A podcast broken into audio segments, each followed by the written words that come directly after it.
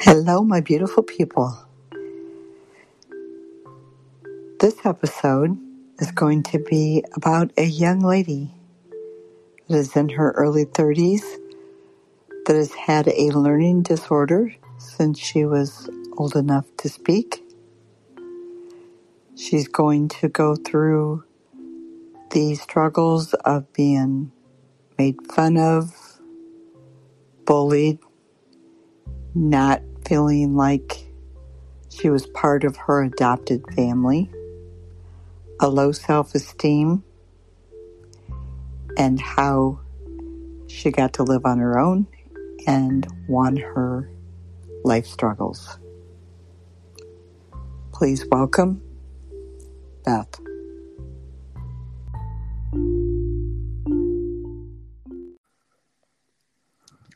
Hi, I have Beth on the other line with us here, and we're going to talk about the struggle of having a learning disability. Hi, Beth. Hey, How are you doing? I'm doing good. How are you? I'm doing pretty good. So, I was reading back on some notes, and what I wanted to ask you is to start out with how old were you when you first found out that you had a learning disability? Um, I was about around five, but I overheard my parents because we had issues with me in school. That's when they we started learning about my disability. Okay, so was this disability something that you were born with or something that was caused by some kind of accident or No, I was born with this. okay, so is this something that runs in your family? Yes. Okay, so can you give me a little bit of background on the family then and how you found out that it ran in your family? Well, um, all I know is what my mom told me is that my boss parents had learning issues. They had a disability where they couldn't learn. And she told me that after she found out about it because, like, I was trying to figure out how to cope with things, how to, you know, to the teachers. I just couldn't focus. So when my mom told me, it was like probably like no kid ever dreamed the parents talking about it to them. But Didn't you mention that it was there was a blizzard or something going on? the- yes. Like when I was four going on five, there was a blizzard in March 12, 1993. Okay. And what? So you were in and out of school because of this learning disability then or Okay. I was almost kicked out. Did you have a bad behavior too? Well, with the disability, I have like um couldn't focus. I got stressed, and when I got stressed, I start going into temples, like pitch pitching fits. Like I couldn't control it. So in pitching a fit, what do you do in pitching a fit? Mostly, I end up like throwing bugs or kicking or biting or hitting. Biting or Oh. hitting or kicking people? No, just like the ground. Okay. And are you saying this is what you did when you were that age? Yes. Okay. Okay, so then something happened when you were six or seven. Do you remember what that was? Yes, that's when I found out like my parents was going through a divorce and my mom found out about my dad cheating on her, which it just I couldn't sleep and I was having bad nightmares. So that's when I went outside Mm-hmm. and just sat beside the pool under the moonlight, just talking. And I know some people might think a kid talking to God or Jesus, you know, at the time might not have been in the right mind. But I, you know, that's where it all began because I was like, also, I had really bad head migraines, which caused me to be sick a lot. What do you mean by that's where you think it all began? What what all began then? Where I found where I belong with God and talking to Him because when I was growing up, I didn't have many friends. Okay. Mm, I'm not quite understanding. So we were talking about how you found out that you had a learning disability. That And- learning disability, you know, and and then you were six or seven and you had gone outside because your mom and dad was getting a divorce and that's when you talked to jesus yeah. okay there's that has to be part of what we're talking about so when you when you found that out are you saying that it made you sick No, I was getting headaches all the time because I like I got upset a lot. But when I talked to God or Jesus, I was happy. But the stress made me sick, and the arguments made me sick. Okay, so if if you were six or seven years old and you um, decided to talk to Jesus, that wouldn't have come out of nowhere. Some someone in your life must have been an influence with you to even learn about Jesus. Who was that person? My grandmother, my nana, Your nana. Yes.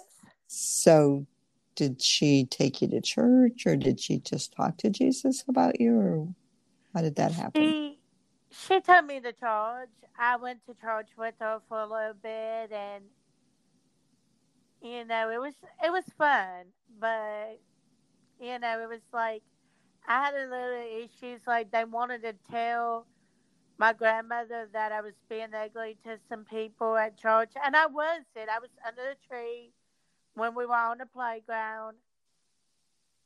I was under a tree just watching everyone play. Okay, because- let's get back on the subject because this is how this is about grandma. Yeah. And so Nana, your Nana, um, and she was she was very special to you, right? She was. Okay.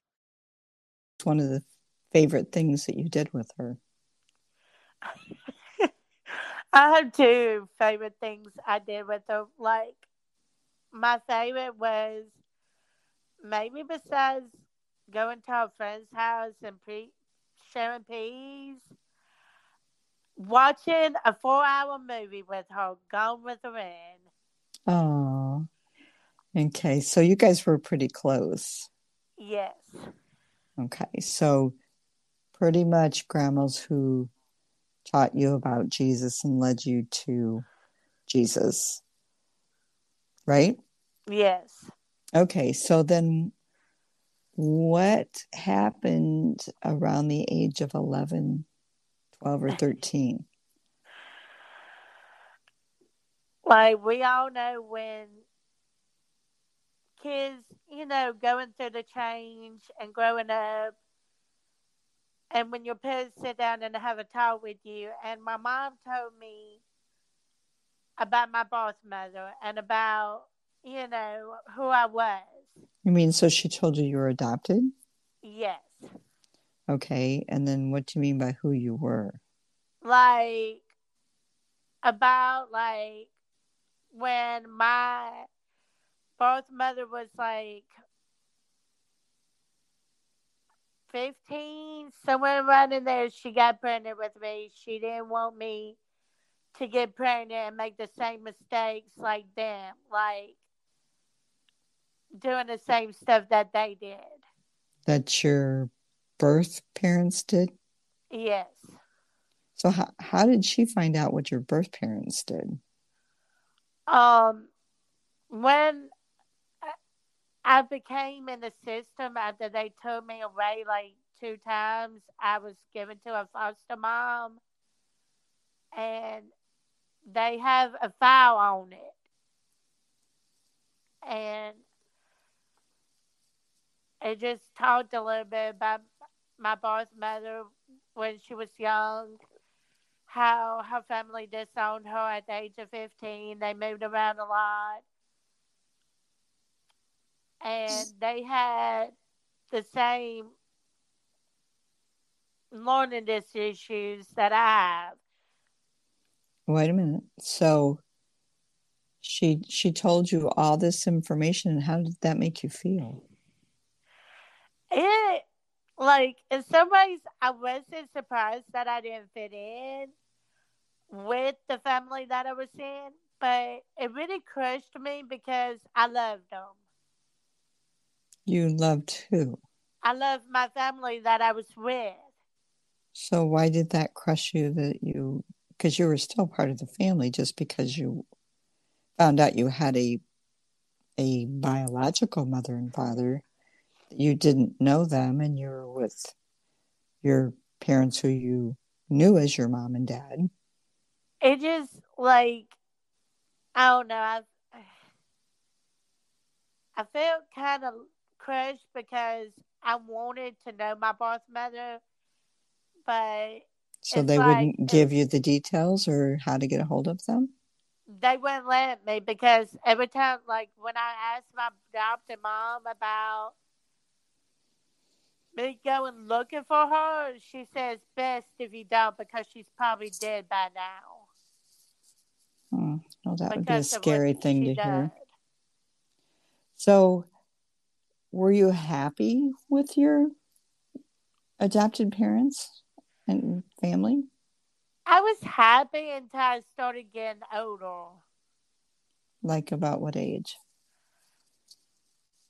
I would say maybe 15.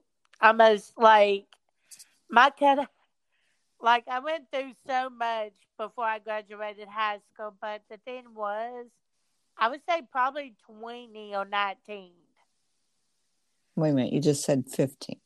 Yeah, 15, somewhere around in there, I started seeing a lot of like changes, how I was becoming, I want to say different. You were becoming different, or they were treating you different? They were treating me different. Okay. And you could feel that? Yes. Okay. And that continued to happen? Yes. and did you tell them that you felt like you were being treated differently? Every time I tried to talk to them, I couldn't find the words. And when I was younger, I had a journal. And in the journal, I wrote a lot of ugly words because I I didn't know what to say to them, and they're always telling me I can talk to them, and I can't because when I do, they want to tell me that's not how they're doing it. So they weren't owning up to your feelings. Yeah. Okay. Um. So at 16 or 17 years old, something traumatic happened. What was that? we stopped taking family pictures. My family, my mom, especially my mom, my dad, my brother, they um we stopped taking pictures like when we're together. Um, they called me ugly names and it just I don't know, it just made me feel even more sad mad. And something else happened though. Yeah, that's when um we also lost my grandmother. Okay. And so is that is that when your family didn't want to take pictures anymore? They didn't want to involve me in the pictures anymore and that's when they stopped doing stuff. Okay. And I mean, I love my family. Don't get me wrong. I'm not. We're just trying. We're just talking about the struggles that you went through. No I judgments. even love my niece and nephew, even though my mom does a lot for my brother instead of me. Okay, so how um how long did you stay living with your family before you got out on your own? Like how old were you when when you finally moved out? I was 28 and a half years old. I was going on 29. Okay. And so what, did you do that because there was an argument or just because you could? There was a big argument that really, really hurt me that day. Like, an argument was like, is it hard for me to say it?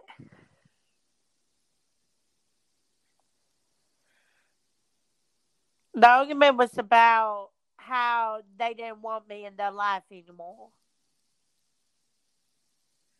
I, Was that because of the relationship you had with God or because of your disability or your actions? What did they it tell was you? because of God.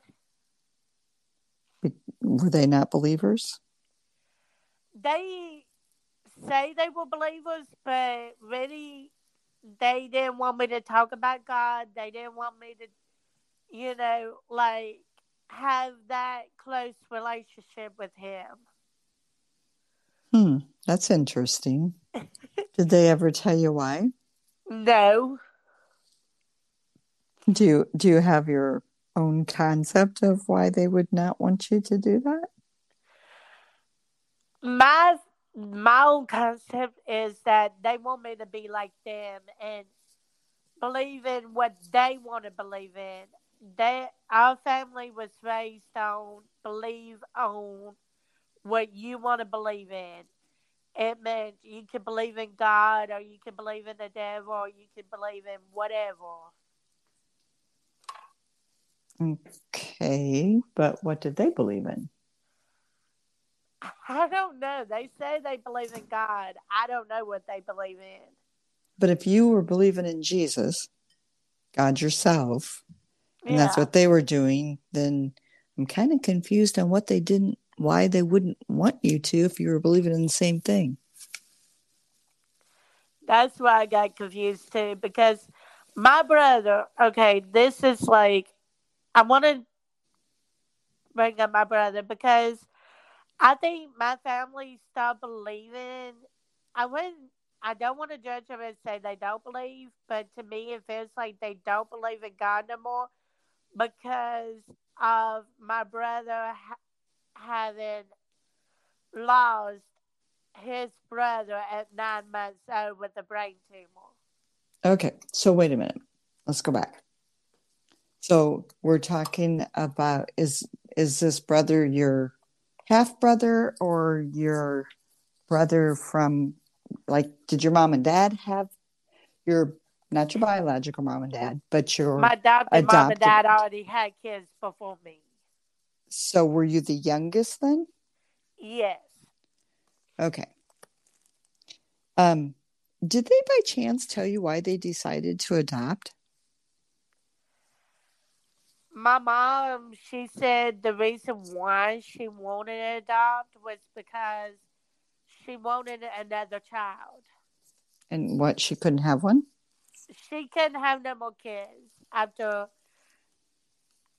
I think it was a cystectomy or whatever they had to do to stop whatever. A hysterectomy? Yes. Okay. So she had a hysterectomy, so but she still wanted another child. So how how many siblings are there before you? There were only two, but one died. Okay, was this after they adopted you or before? Before. Okay, so actually growing up you just had a brother. Yes. Okay. And how did your brother treat you? Just how- like well, first of all- brother. Just about first of all, how many years older was he than you? He's 10 years older than me. 10 years. So he was 10 years old when he came when you came into the, his life.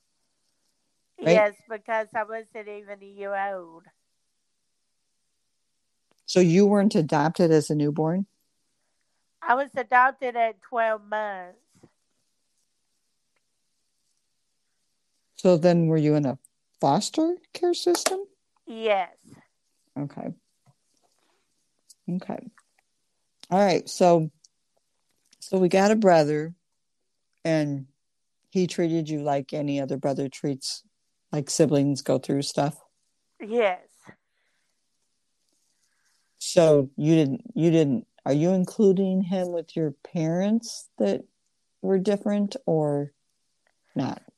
I say both of them, my my parents and my brother. So what was it that he was doing that, like that made you not feel like you fit in?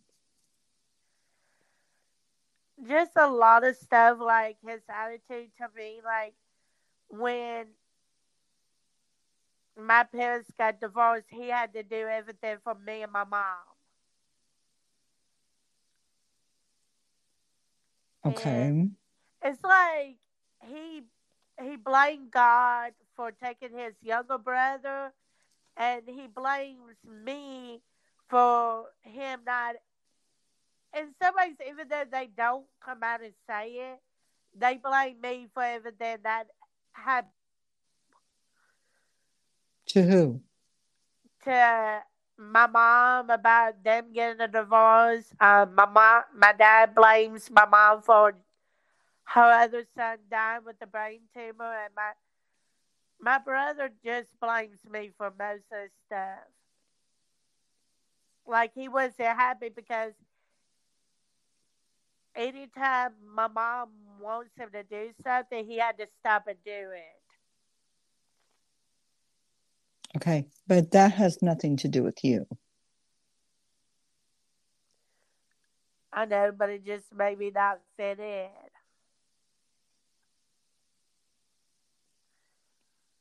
Okay. I'm I'm I'm trying to put this all together so that everybody understands what's going on out there. Did you ever feel like you were part of this family? When I was a baby, yes. But as like I said, as I got older, I felt like I don't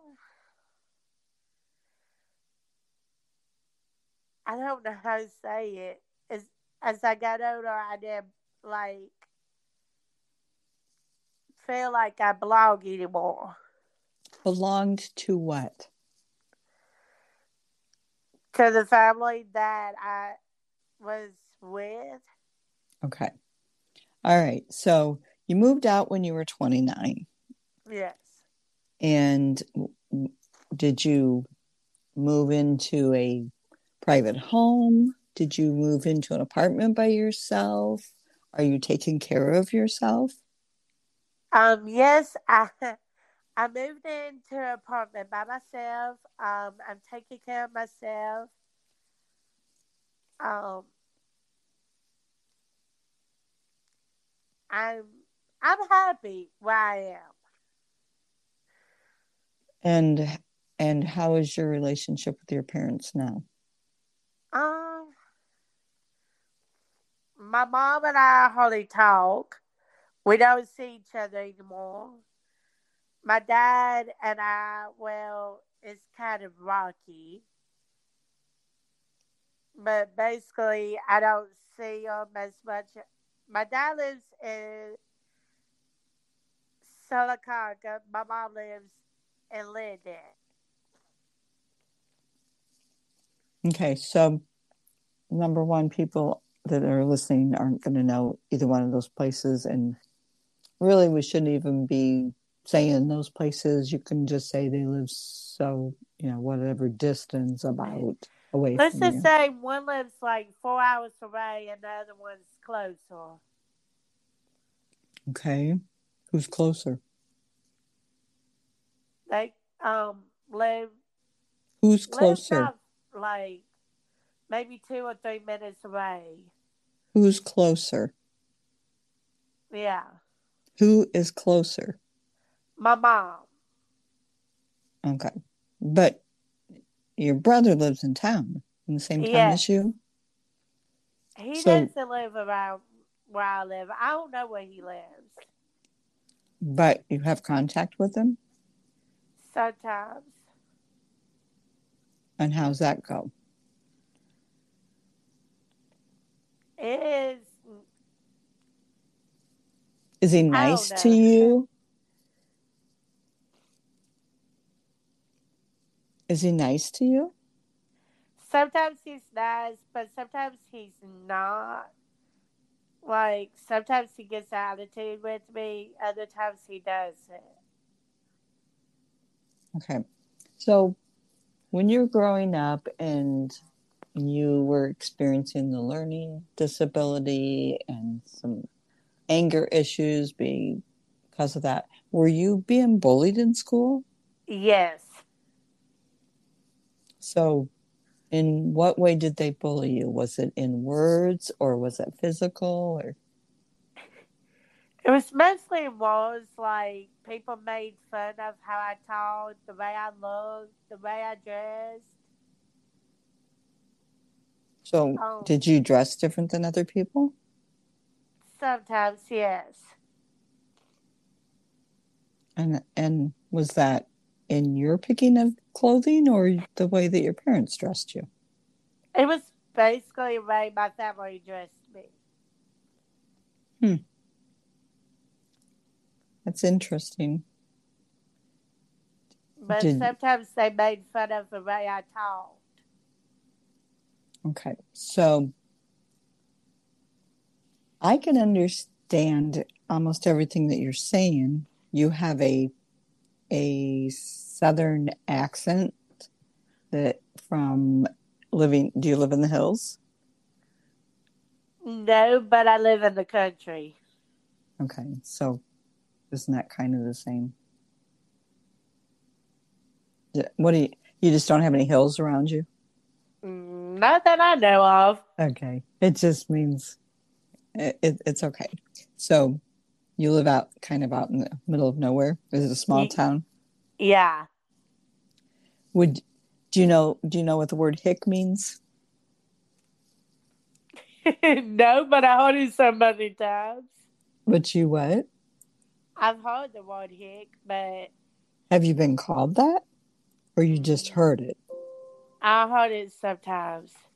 Okay, well let me see what the word hick is. Like how it's described. It doesn't even want to. Let's see here. A person who lives in the country and is regarded as being unintelligent or provincial. No, but I have been called stupid and retarded before. Okay, so that kind of goes with when people say that that means unintelligent and you do live in the country. But they didn't so they didn't call you a hick. No. That's good. That's good. You wouldn't have known what it meant anyway, so it didn't matter, right? Right. But Mhm. I wouldn't know what it means anyway, but I do know what retarded and stupid is because they call me that a lot. Well, just because they called you that didn't mean you knew what it was. You must have asked somebody. Not really. I try to avoid asking a lot of people about it. Well, then how old were you when that was happening? Because at five years old, somebody wouldn't know what that meant. I was probably around, I don't know, 10 maybe. Okay. Did you also have friends, though, that were nice to you? I had one friend back in high school. No. Well, not in high school, but back in school. hmm She stood up for me when I was bullied. Okay. Is are you still friends with her? Yes, we don't talk a lot, but I do talk to her brother and her sister in law. Is that because she's not living close to you, or Yeah, the, they live four hours away. okay? All right. So let me ask you something. How, you're doing okay now, right? Yeah.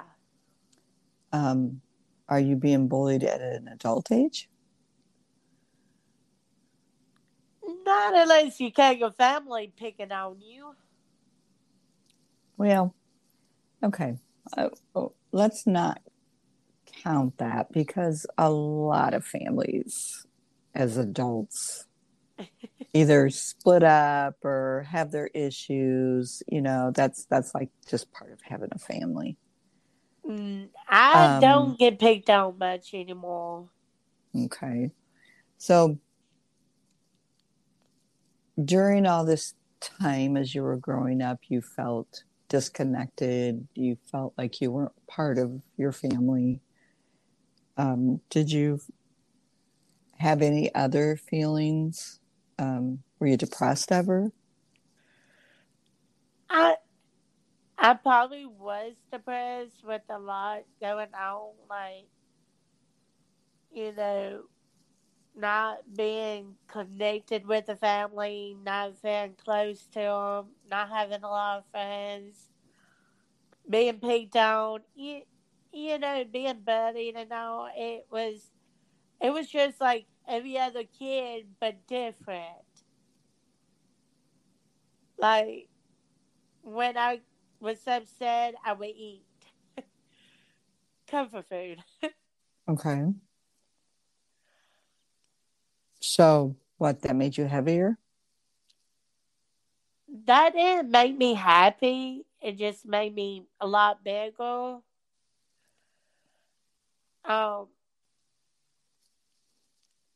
Because when when I'm depressed, well, I don't get depressed, but when I feel down, when I feel down or sad or stressed, I you know, I turn to chocolate or some kind of other comfort food.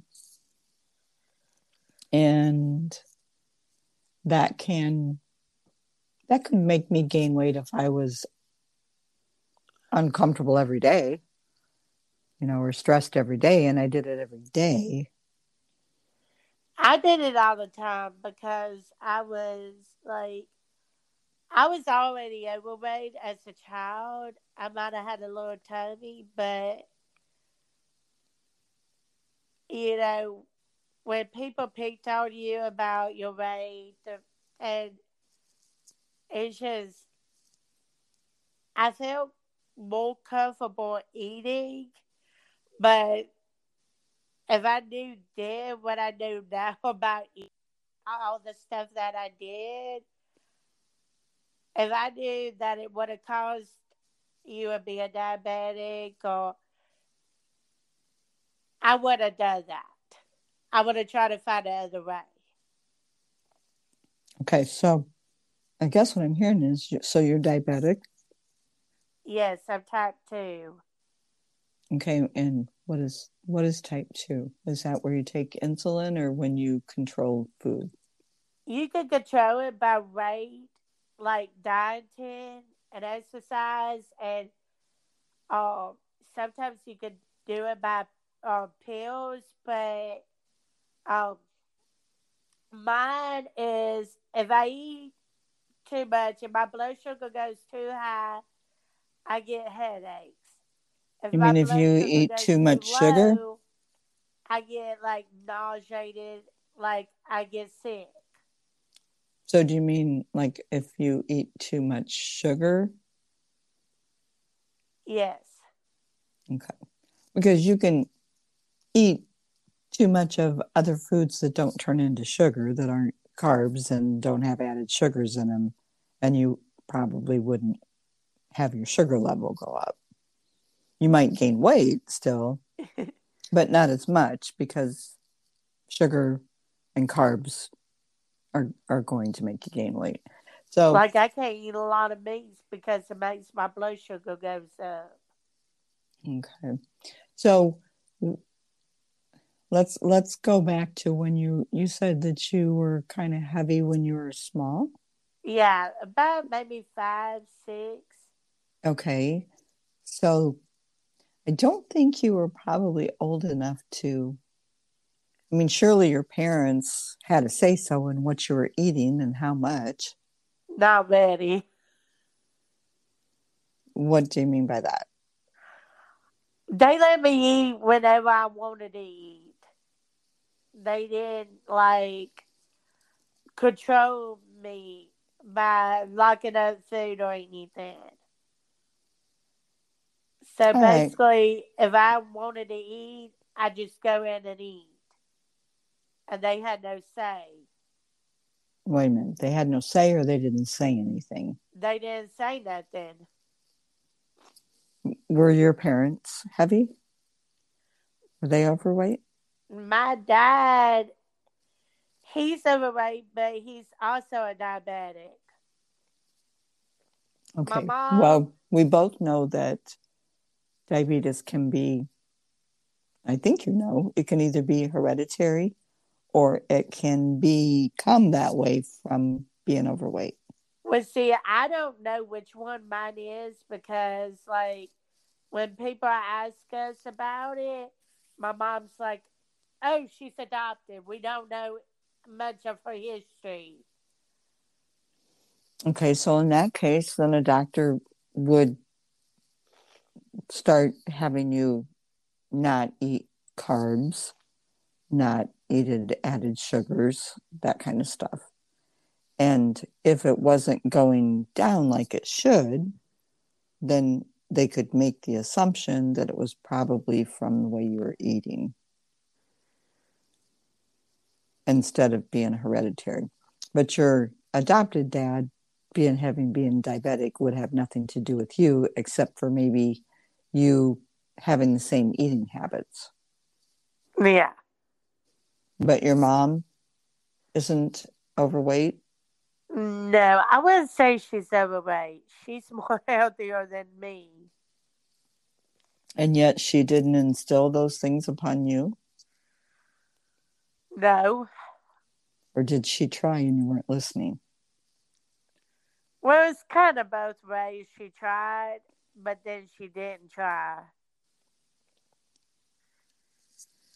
Oh, that didn't make sense. Like I have selective hearing, so if someone says something, I wouldn't be able to hear it anyway the way they want to say it.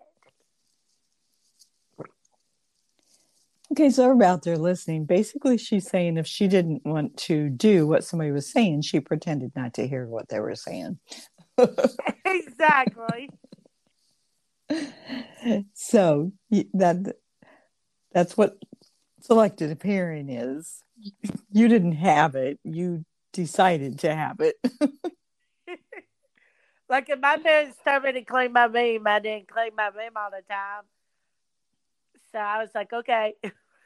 Did you get in trouble for disobeying?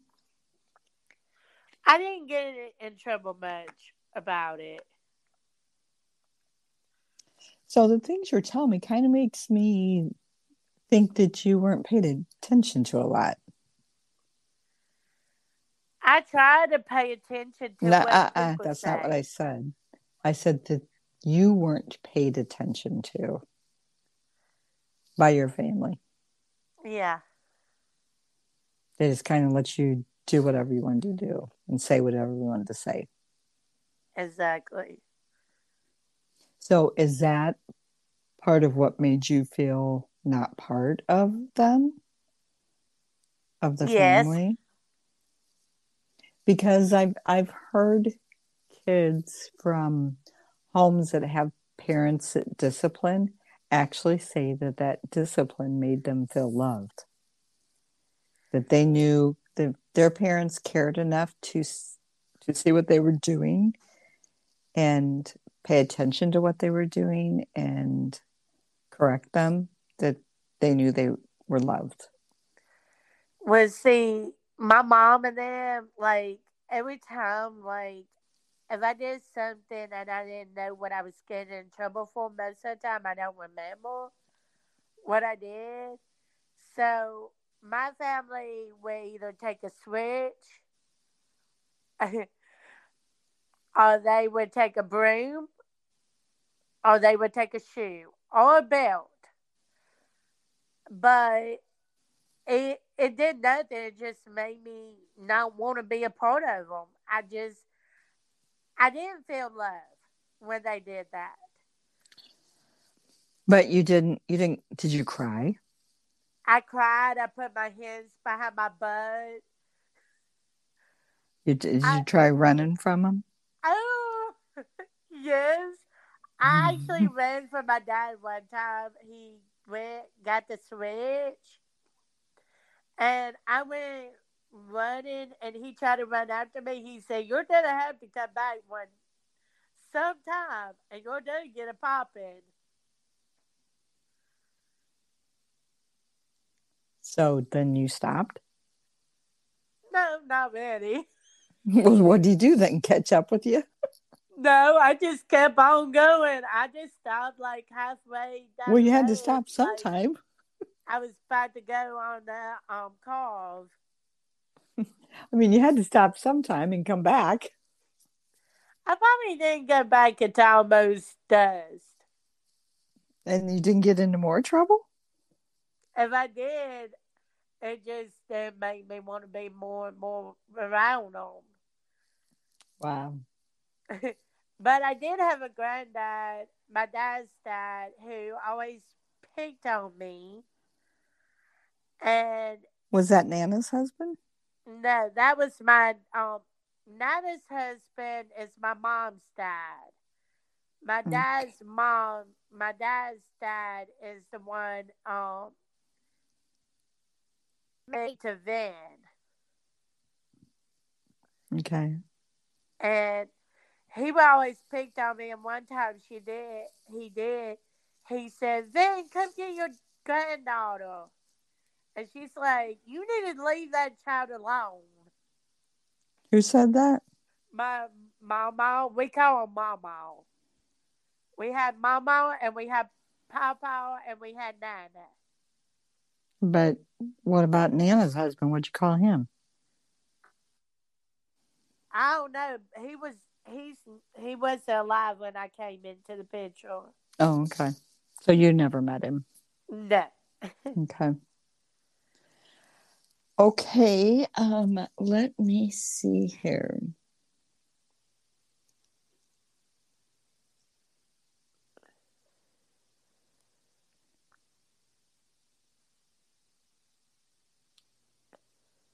Okay, so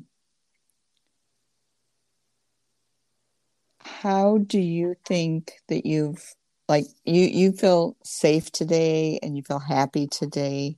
How do you think you came to that point? Yes, I'm happy and safe today. I think when I came to the point, uh, like, okay, um, when I was getting older before I moved out, I started feeling like when I moved out, I felt safe because I didn't have like I wasn't pressured and like being I wouldn't say being told and pushed what to do because I try my best to do what I can. And like I have no it's like every time I'm around like when I'm not around my family I I'm happy. I have no arguments. I have no regret. I don't regret moving out. That was the best thing.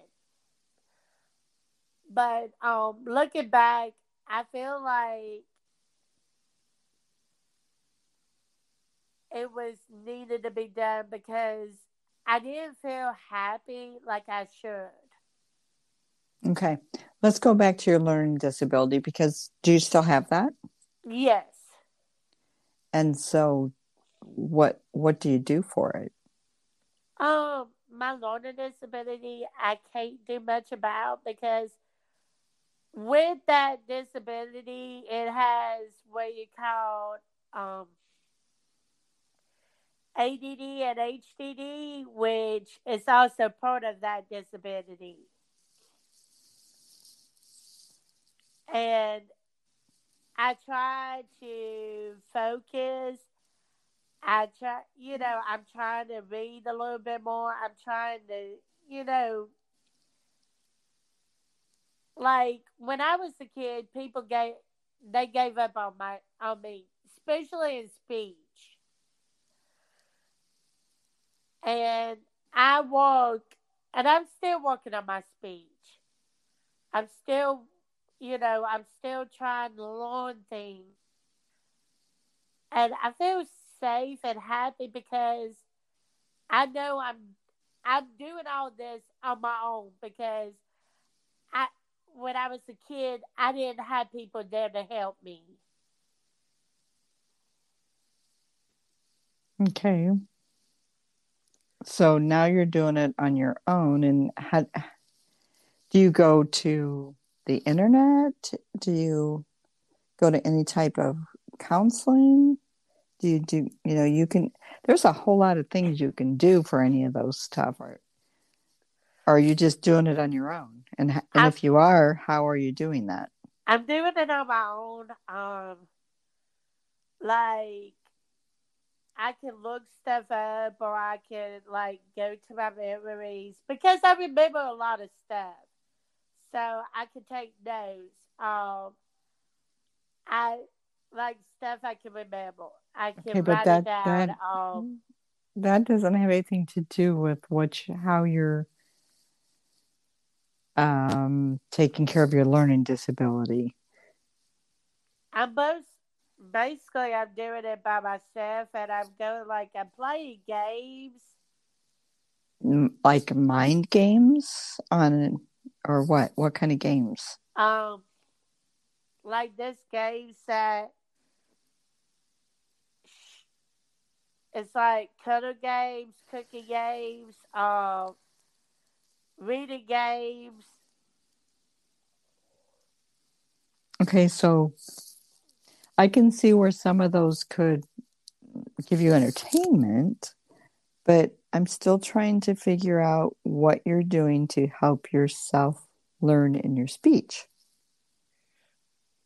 My speech, I'm doing like when I go to like these episode books, I um I go to um the words and like whatever words like I try to say them and pronounce them the way they should. And how do you know if you're pronouncing them right? That's why I go to like Google. And what do you do with Google to find out if you're pronouncing?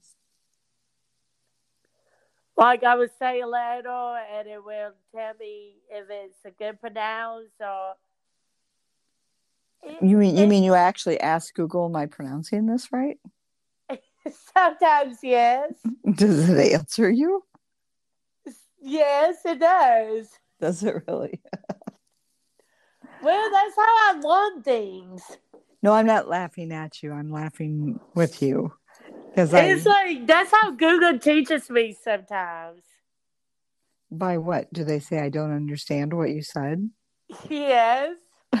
okay. Well, they say that to me too. but you know, like, but you know, like, I also go to Siri. Yeah, well, Siri's kind of like like Alexa. Except, I don't have Alexa, except, so. Sure, you do because you have iPhone. Yeah, I have Siri. That's what her name is. Uh, yeah, you can name her anything you want. But let me see here where I'm going to look up something because I bet you there's an app or an internet site where you could go to to um, practice speech and then have it read back to you and tell you where you're what you need to work on. And, and that's something that you could do yourself the the the whole point of our doing the podcast with life struggles is for you to help others learn by what you've learned so why don't while i'm looking that up why don't you tell the people that are listening some ideas on how to get through all those feelings you've had? Well, I would say pray for one. I go to pray or I look and I like sometimes I clean. Um, I have a cat that helps me a lot with my feelings, my emotions. I still sometimes like if you have a lot of emotions, my best bet would be either to cry or to yell them out or write them down. Because it helps. Like if I knew, like I said, if I knew what I knew then, I would try to do things differently. But one other thing is never give up on your life. Okay. There was one thing in there that probably wouldn't be understood. You said, I, I have a cat and a cat helps me. How does a cat help you? The, the cat helps me feel happy and it, um I so the the cat is more of a therapeutic thing yeah, for she, for like anger and stress but we're talking about me with stress and angry and she makes me feel good because at least you know i have someone i love and she loves me back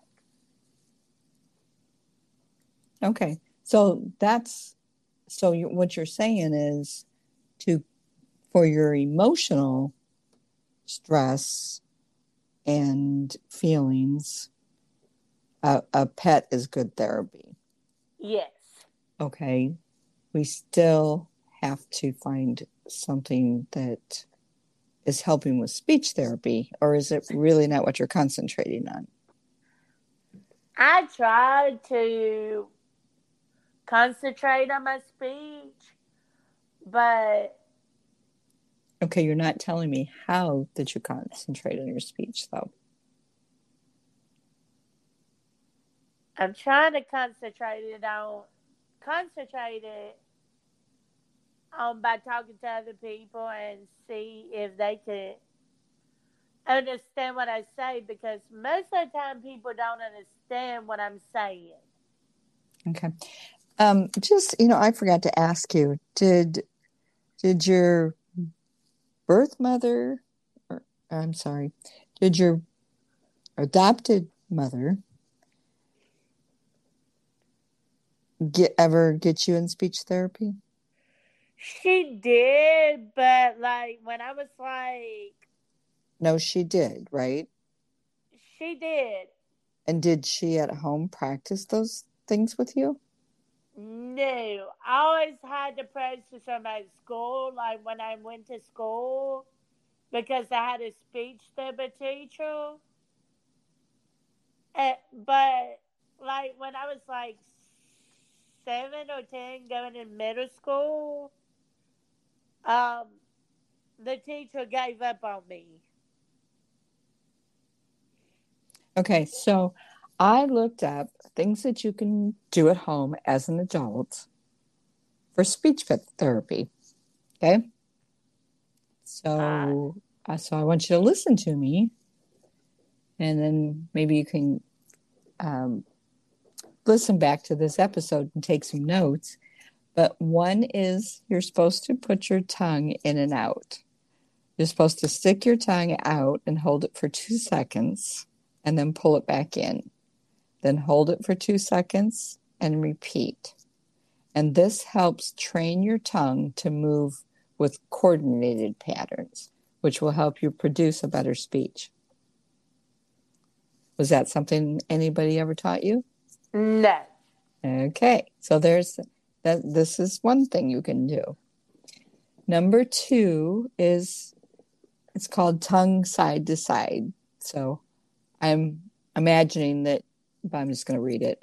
For this speech therapy exercise, you open your mouth and move your tongue to touch the right corner of your mouth. I'm trying to do it.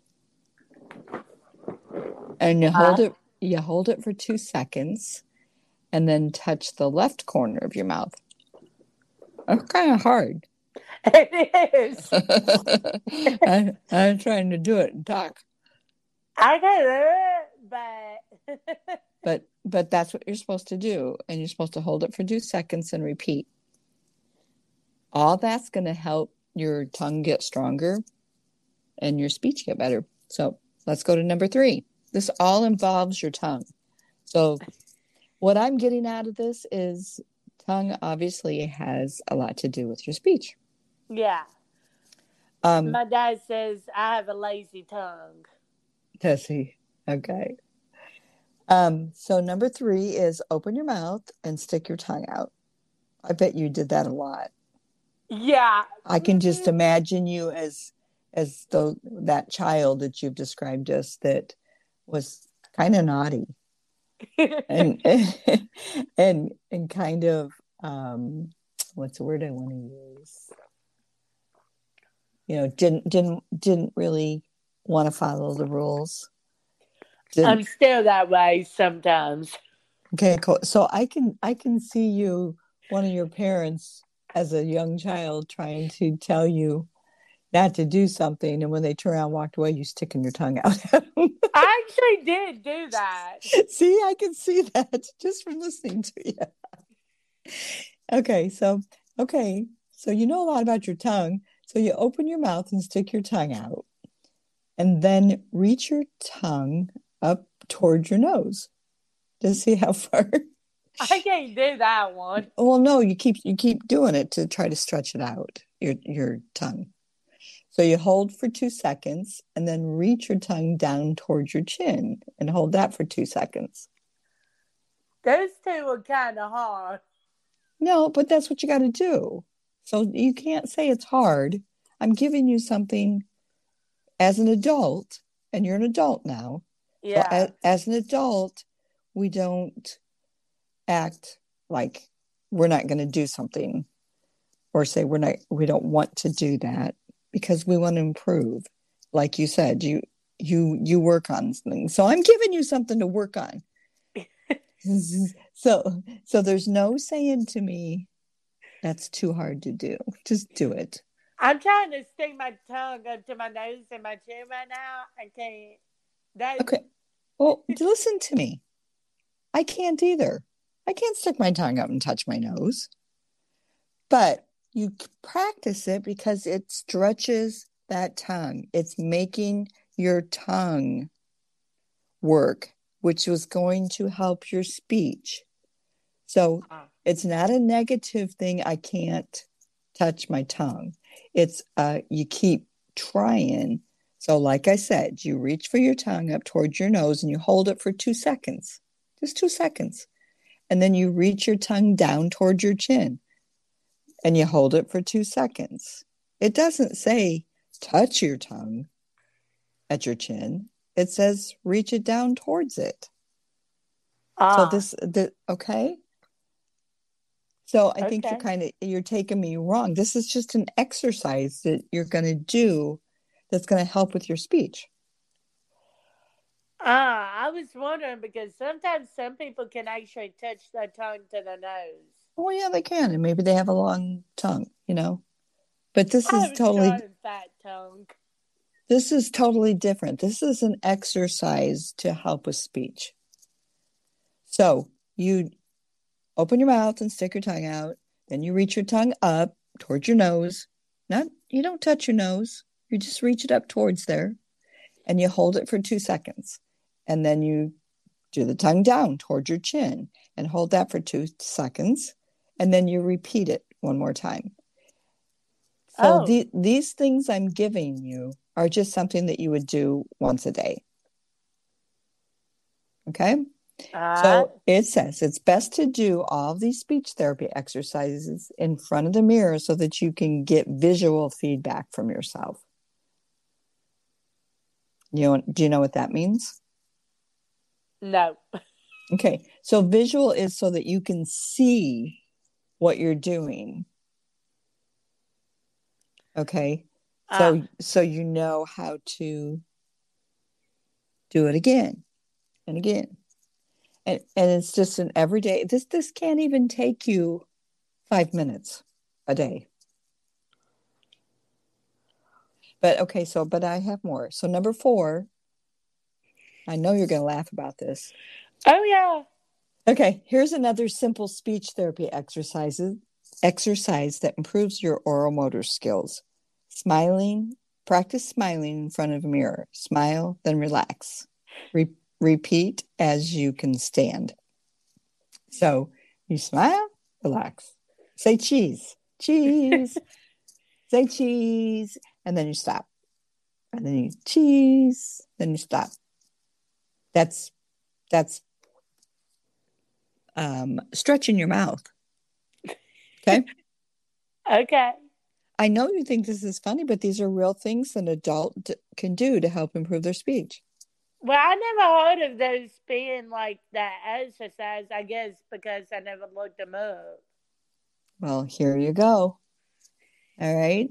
So, and we're also giving, if there's anybody out there that you can share it to that you know has any kind of um, speech problems, you know, whatever. Um, we want them to hear your story anyway, as far as how you dealt with having a disability and what you went through, and then how, you know, first of all, you're not alone. You do know that, right? I do. and people need to know that they're not alone and th- and that you know, like not everybody's going to believe in God. Okay. So that, but maybe, maybe just one person that hears it might go, hmm, maybe, maybe I'll try praying because they heard you say you pray. Yeah. So, you know, if, if you just get one person out there that starts praying when they're going through all those feelings, you've helped somebody. And that's the purpose of our podcast.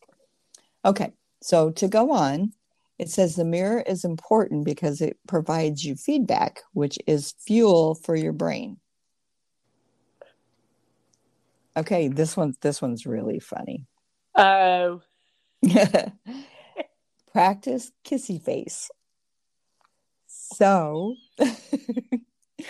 when you're done practicing saying cheese, try making kissy faces by puckering your lips.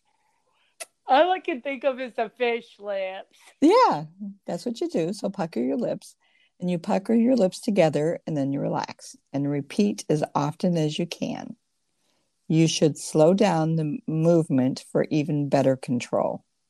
So, uh so, so the, that's why you want to do it in the mirror so you can see how you're doing it then relax, then repeat it. And just do it as long as you can until you don't feel like doing it anymore, except more than five times. More than five times. Oh, man. What's that hard? You're only all your it doesn't even say to hold. Hey, that's it, probably a good thing. I might do that one more than the others. no, you're supposed you're supposed to be writing this down when we get done. So make sure that you do. Anyway, so that so we're we're gonna play practice practice kissy fish. And then the next one, hmm, hmm. This Uh-oh. is com this is complex. So do you know what a consonant and a vowel is? Like E I O U. Those are vowels. Yep. So then Okay, I don't know what a consonant is. So that would be the letters that aren't vowels. So, for example, if you have trouble with the R sound, can you say R for me? R. So, so you're going R instead of R. So it says practice saying ra, re, ri, ro, ru, because your vowels are A, E, I, O, U. So you mm-hmm. take you take the first letter of what you have trouble pronunciating and you put it with an A, then an E, then an I, then an O, then a U. So tell me what your five vowels are. My vowels? What are your five vowels? We all have the same. What are five vowels? A, I, O, U, Right. So you're forgetting one. And if you say it in order, it helps. It's A E I O U. Oh. So the well, I O the I O U is the E because the E is silent. Well, that's just if if you're not really. It's it's not silent. It can be silent. But if you say re, that's an E. Read. Re. Read. So remember what I said. So you take, tell me another letter that maybe you have a hard time of pronunciation. Um. What about L? Lamb. Do you have no? Just one, one, one consonant, one letter. La. So it would be la, Lee, because of E, Li, because it's I, Lo, Lu, La, Li, Li. Try it with me. La. La. La. La. So you want to bring your tongue up to the roof of your mouth. La. When you, say, when, la and then li. Lee. Li. Li. Low. Low. Lou. Lou. Okay. And and you just do that over and over again. So what you'll want to do is like write down the consonants. So a letter that you have a hard time pronouncing when you're talking and you'll practice it with the A E I O U. And you just you can do it at any time. That that doesn't have to be part of your, you know, repetition in the like it whenever you decide to do these things I'm giving you. Um, it's probably best if you just do them all and be done with it. Yeah. You know what I'm saying? So like make it a ritual. Okay. A ri- and a ritual is what? What's a ritual? Like do control and hmm like did, I, doing something all the time. There you go. See, you're smart. So don't let anybody tell you anything different. So, yes. Um, do you have any kind of ritual?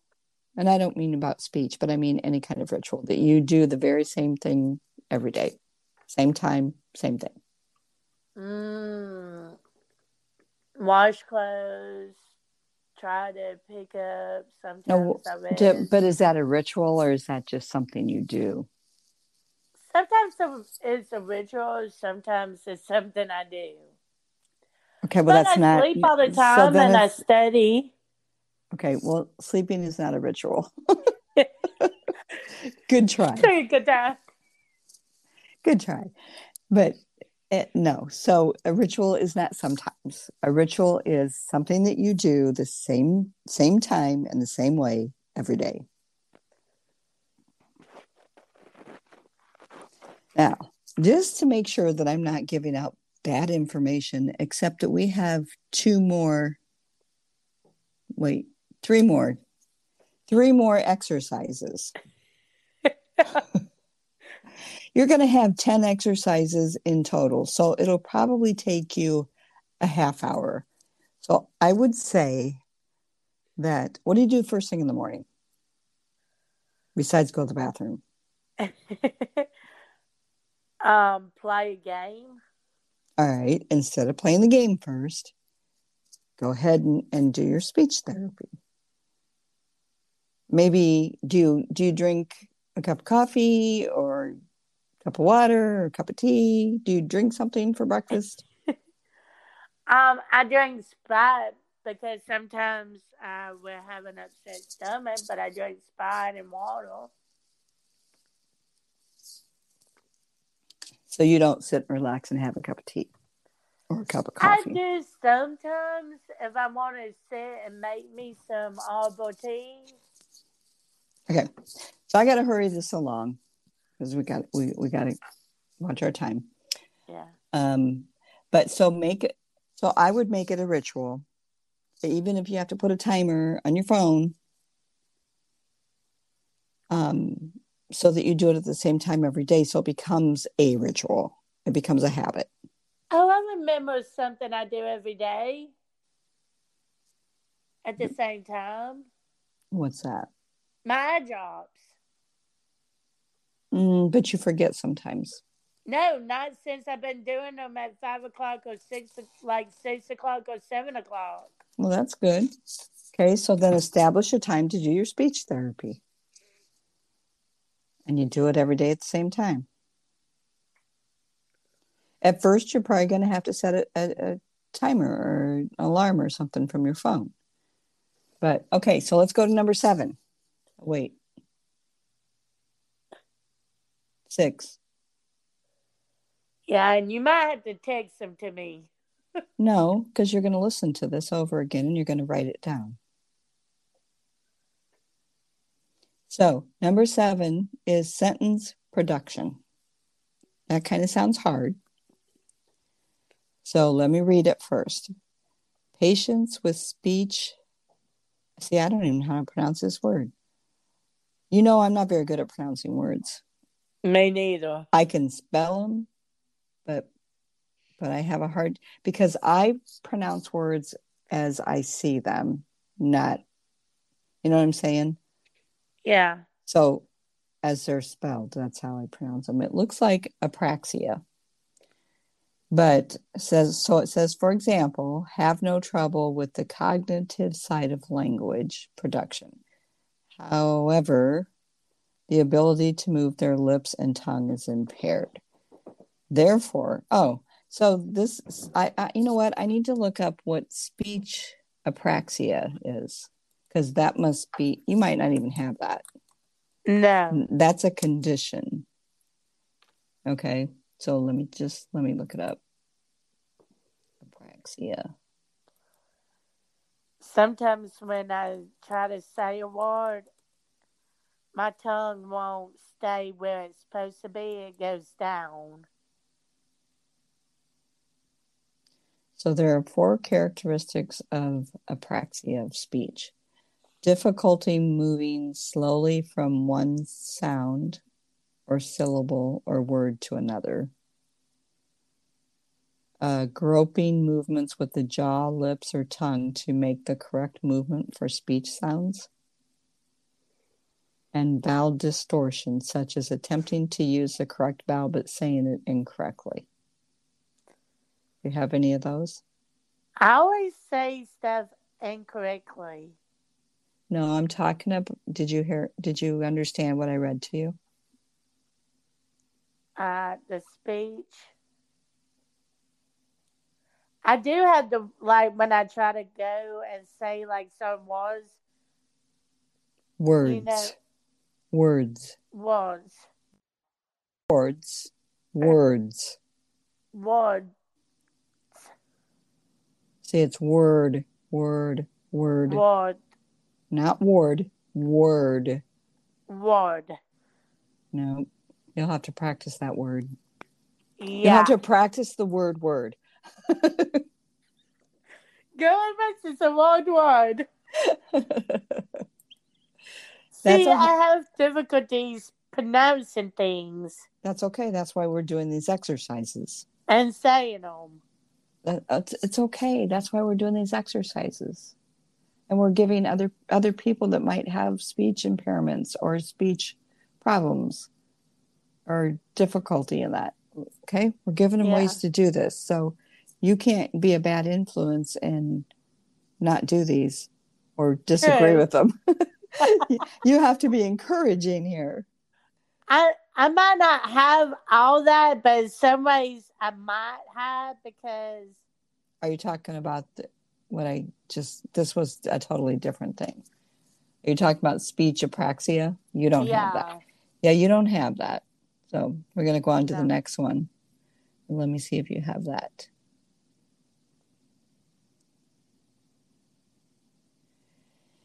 Eh, you have to have a caregiver giver sit down with you for this one. So that one not going to work because you don't have a caregiver. no, Okay. And then the other thing is word games. So, word games make great speech therapy exercises for adults. Although you aren't producing speech, these games challenge your language processing skills. So, to work on your visual processing, which is looking in the mirror and doing those first five things, yeah, um, and then comprehension, and that comprehension is understanding the meaning of them. You try computer games like solitary. Have you ever tried solitaire? I have. Okay. Well, solitaire's a really good one to play. Okay. And then to exercise your problem solving and visual processing, try word games like word searches or crossword puzzles. I do a lot of crossword puzzles on like in books. Okay, that's good. So that's those are brain games which will help improve your speech when you practice them regularly. Regularly. Regular. Regular. Regular. Yeah. Well, but it's regularly. Ah, But I I'm just saying you take the word regular and add ly, which is lee. So regularly. I'm not it doesn't even sound like I'm saying it right, but I am. So most but I'm just telling you, trying to tell you that that the brain games is going to help your speech when you practice them, let's say ritually. You know, your ritual. yeah. So every day. Okay, the very last one is you can find speech therapy exercise apps on your phone. And that one would be hard, but I could try. Well, I'm just telling you that you can. You just you look up a CT speech and cogn- cognitive therapy app. It accesses your problem areas and ass- assigns exercises to meet your needs. That's kind of cool. It does. So, um, I'll I will text that one to you. Okay, so that's a really the the place that I went to get these for everybody out there listening is flintrehab.com. Flint F L I N T rehab R E H A B dot com. And that will help you with your, with your speech therapy as an adult. So, okay, well, Beth, I think you're doing really good. It, it sounds to me like you've had a lot of struggles in there, and yet, even though you went through depressions and sadness and not feeling like you belonged, you've found a place where you're happy and you're mm-hmm. and you're comfortable and your um, self-esteem is good. Or isn't it? It is. I'm still working on that. And okay so then you get the hard question of what are you doing to work on it? I'm trying to like for my self-esteem like you know how people been but like put down like been called saying you're lazy you're fat um you believe all that stuff you trying to work on your self-esteem by saying okay i'm not those stuff i'm more than they say i am. That's a good one. So you can write correctly, right? Yes, even though misspelled was. Yeah, well, if you looked them up, you'd be able to spell them right. But yeah. at any rate, you're the only one that's going to look at it. So if you write something down, you're going to know what it says, right? Yes. Okay. So if one of these times, do you have a Dollar General around you or something? Yes, we do. Okay, so if you get a little package of sticky notes, they're usually yellow, but you can get them in all different colors. But they're called sticky notes.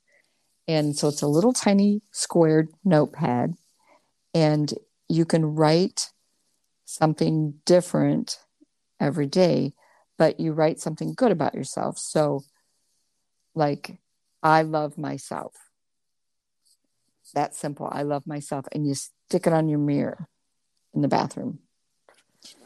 Because but this one you probably hear me use a lot is to never give up. Honey, it's fine. I'm just giving you an example.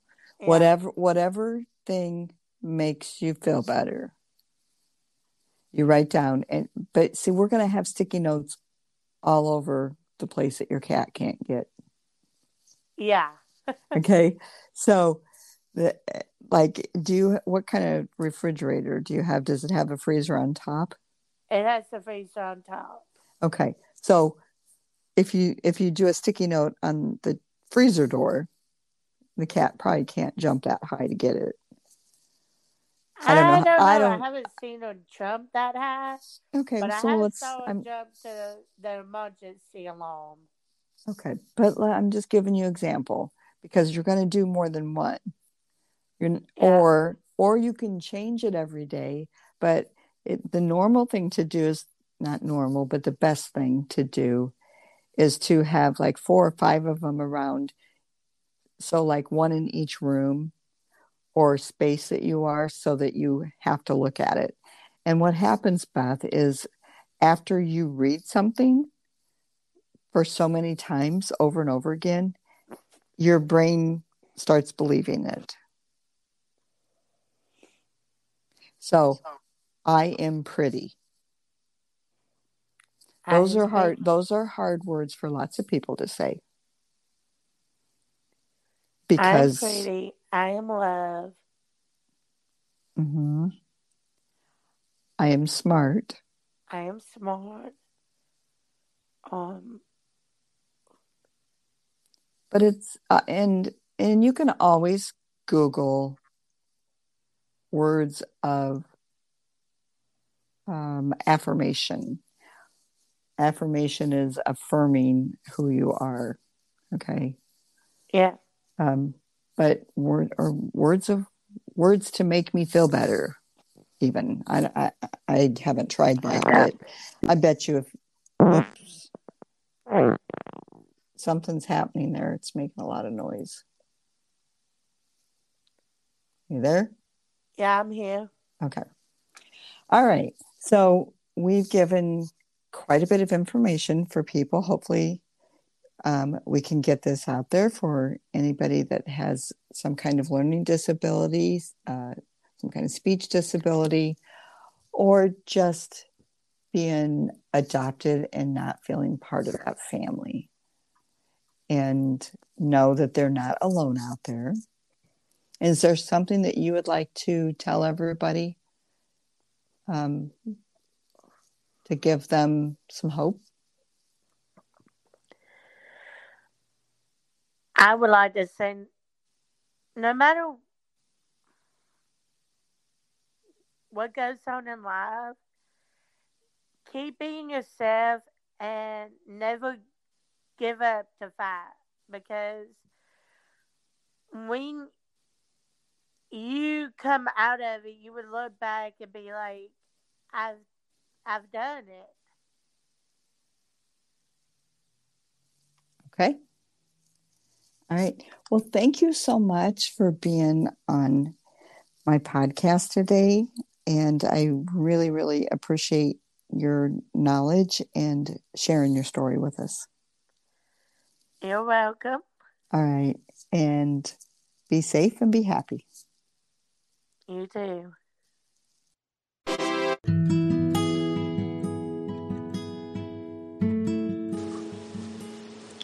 And that's another wrap.